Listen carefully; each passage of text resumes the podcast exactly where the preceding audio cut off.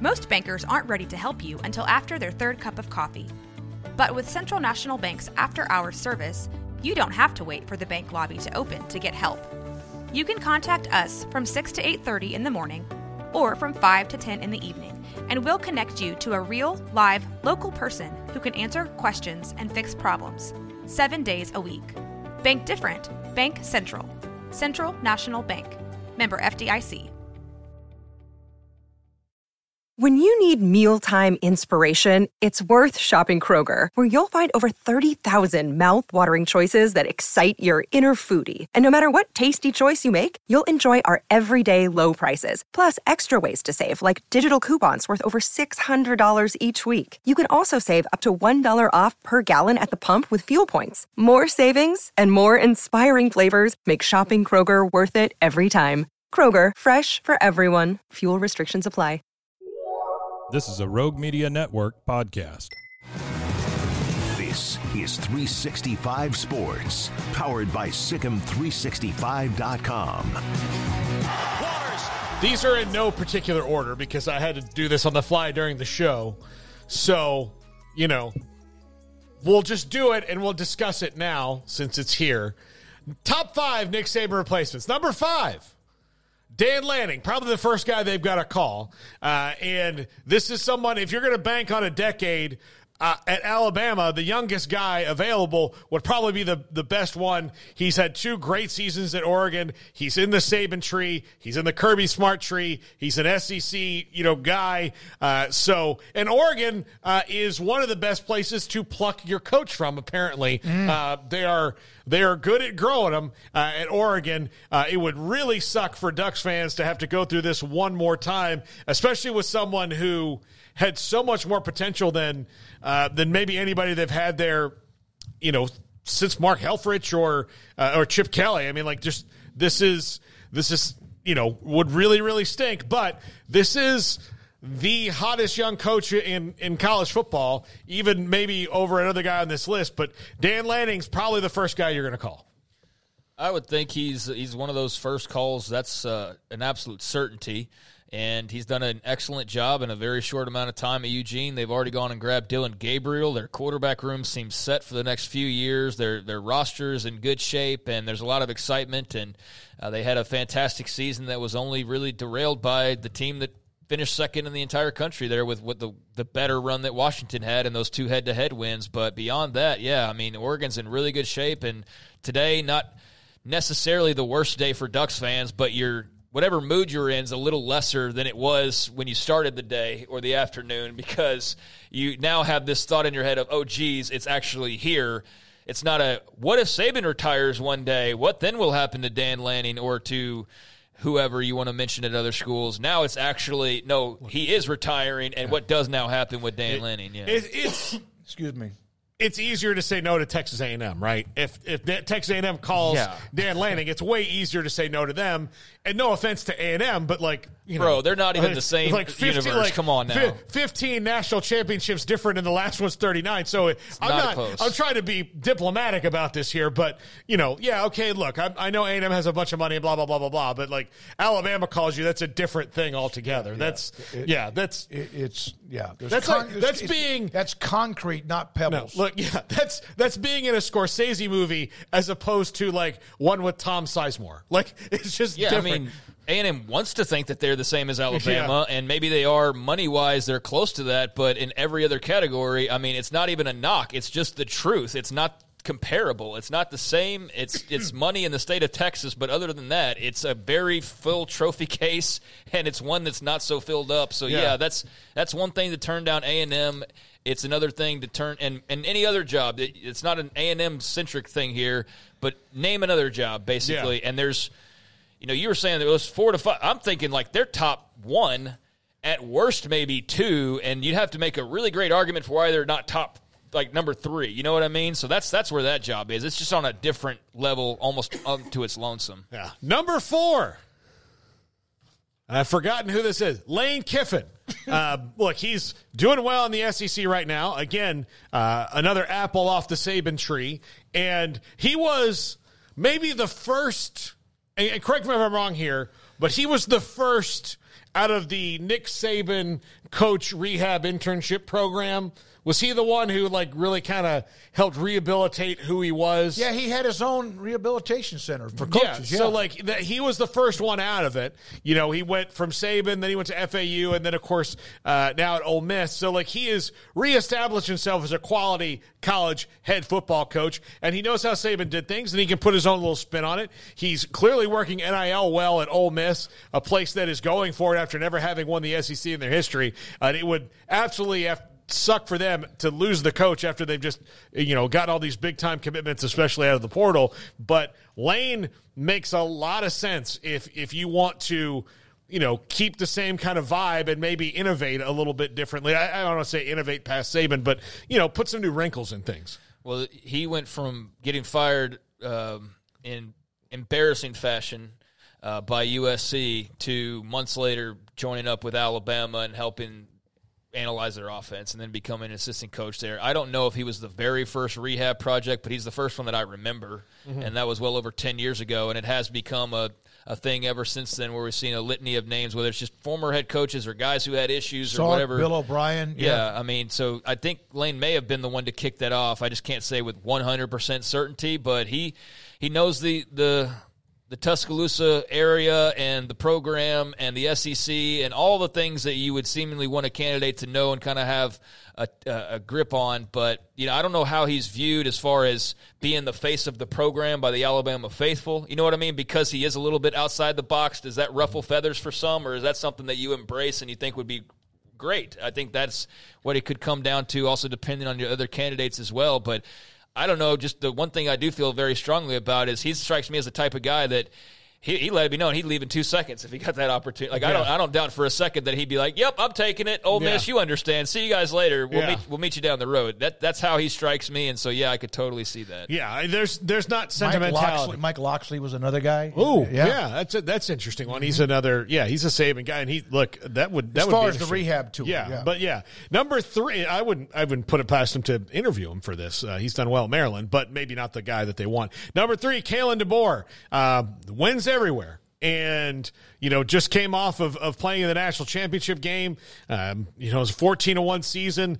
Uh, shown he can recruit in a lot of different ways.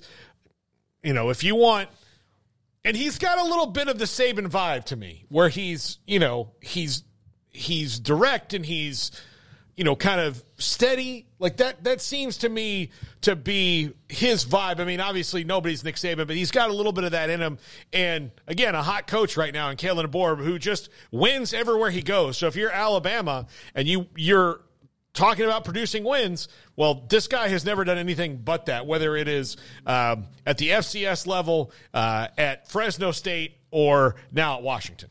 Yeah, I mean, he's been coaching for close to 10 years at three different spots as a, as a head coach and has never lost more than uh, three games in a season. Uh, so he's been pretty special wherever he's been and pretty effective. And, you know, I, I don't know of any sort of connections like some of these other guys have. He's not an Alabama assistant, you know, gone to greener pastures. He's not a, a Southern guy. He's, you know, not an SEC guy. So I don't know how how much those things. I think if you're Alabama, you're just trying to get the best coach. Period. Whoever checks as many boxes as you like. But I mean, he is a hot name and he's very good. Obviously, based on the, the track record wherever he's been. So yeah, I mean, I think that's a that's a name worth mentioning.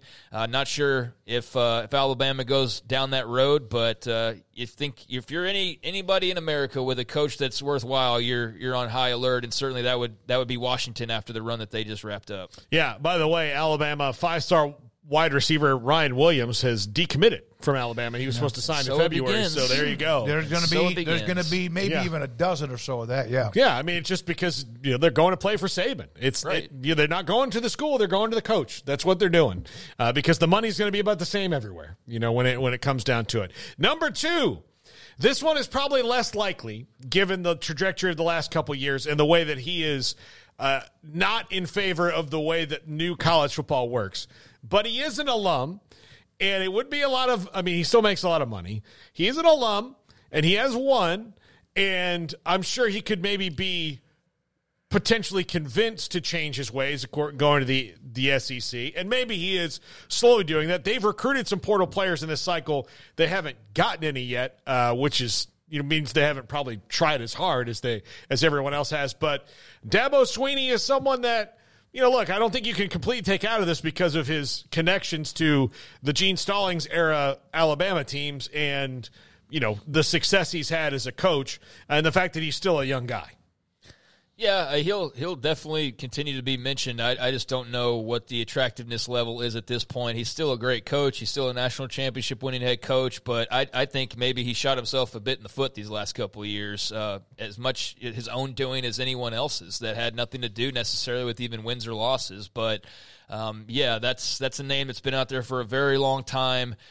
I mean, probably for what close to a decade. I mean, would, would the Dabo talk have been out there? Yeah. I'm trying to think of when that really would have first kicked off with Clemson. Well, they started and- winning, yeah. It's not yeah, a decade. I mean, close to it, close to it. Uh, so yeah, that's that's been out there for a while. Not sure if he'd still be number two at this point. I mean, this definitely like I have said, seen no particular order, right, yeah. but have definitely seen some Alabama folks in the past. You know, give or take what what random opinions are that feel like he's not a fit anymore. So we'll see, obviously, and, and yeah, that's a name that's, that Well, has to be mentioned. If again, we don't know.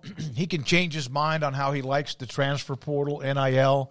It's not like Clemson's not doing some of it, but at Alabama, my goodness, you are the start of it, and so uh, that that's something to be taken into consideration. They, are doing NIL. They're just not doing transfer portal. Right. Like he's he's decided that fifty percent of this is fine, but the other like the part like that's the weird part to me that it would seem that Dabo would be less uh, for paying players and more against taking ones from other schools. But you know, uh, K, K Sarah Sarah. Number one, Sark mentored like he was, and he is probably of the coaches that have come out of that Nick Saban coach rehab program, and I don't mean this as a pun in any way for Steve Sarkisian because he did, you know, have addiction issues that he had to overcome in his life.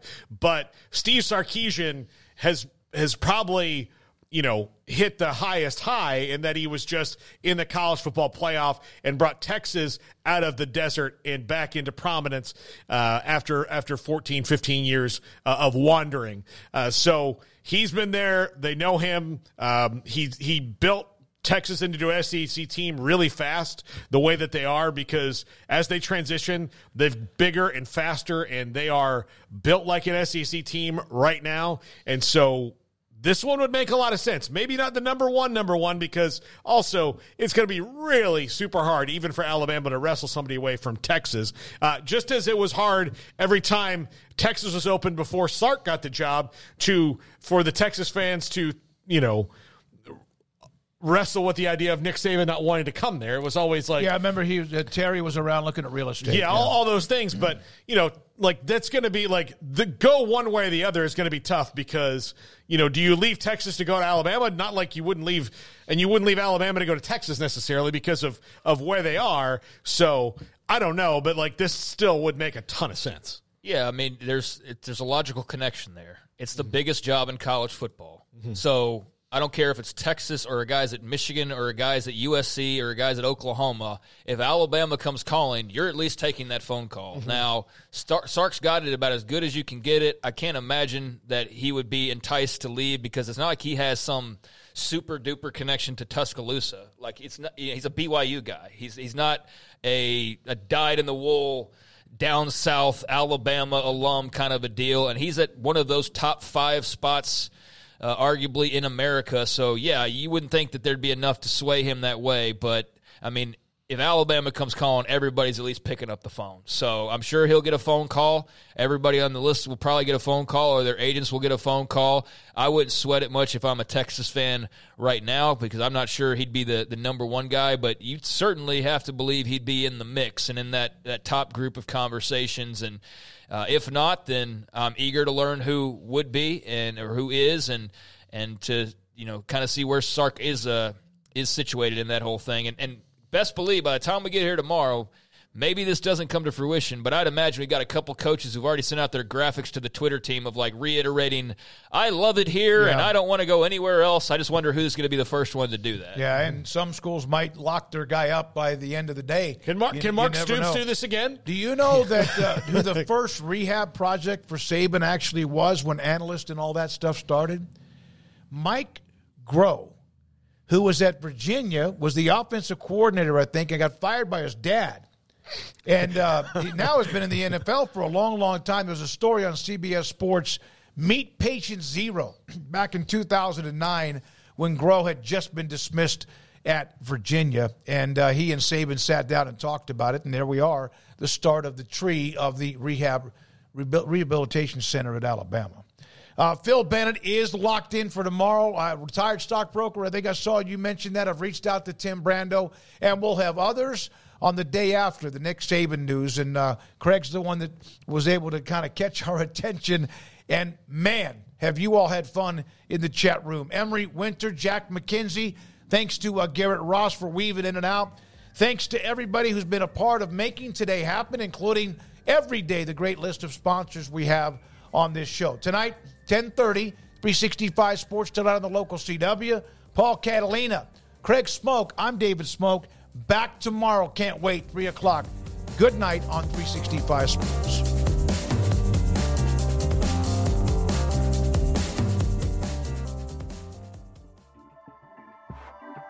This has been a Rogue Media Network.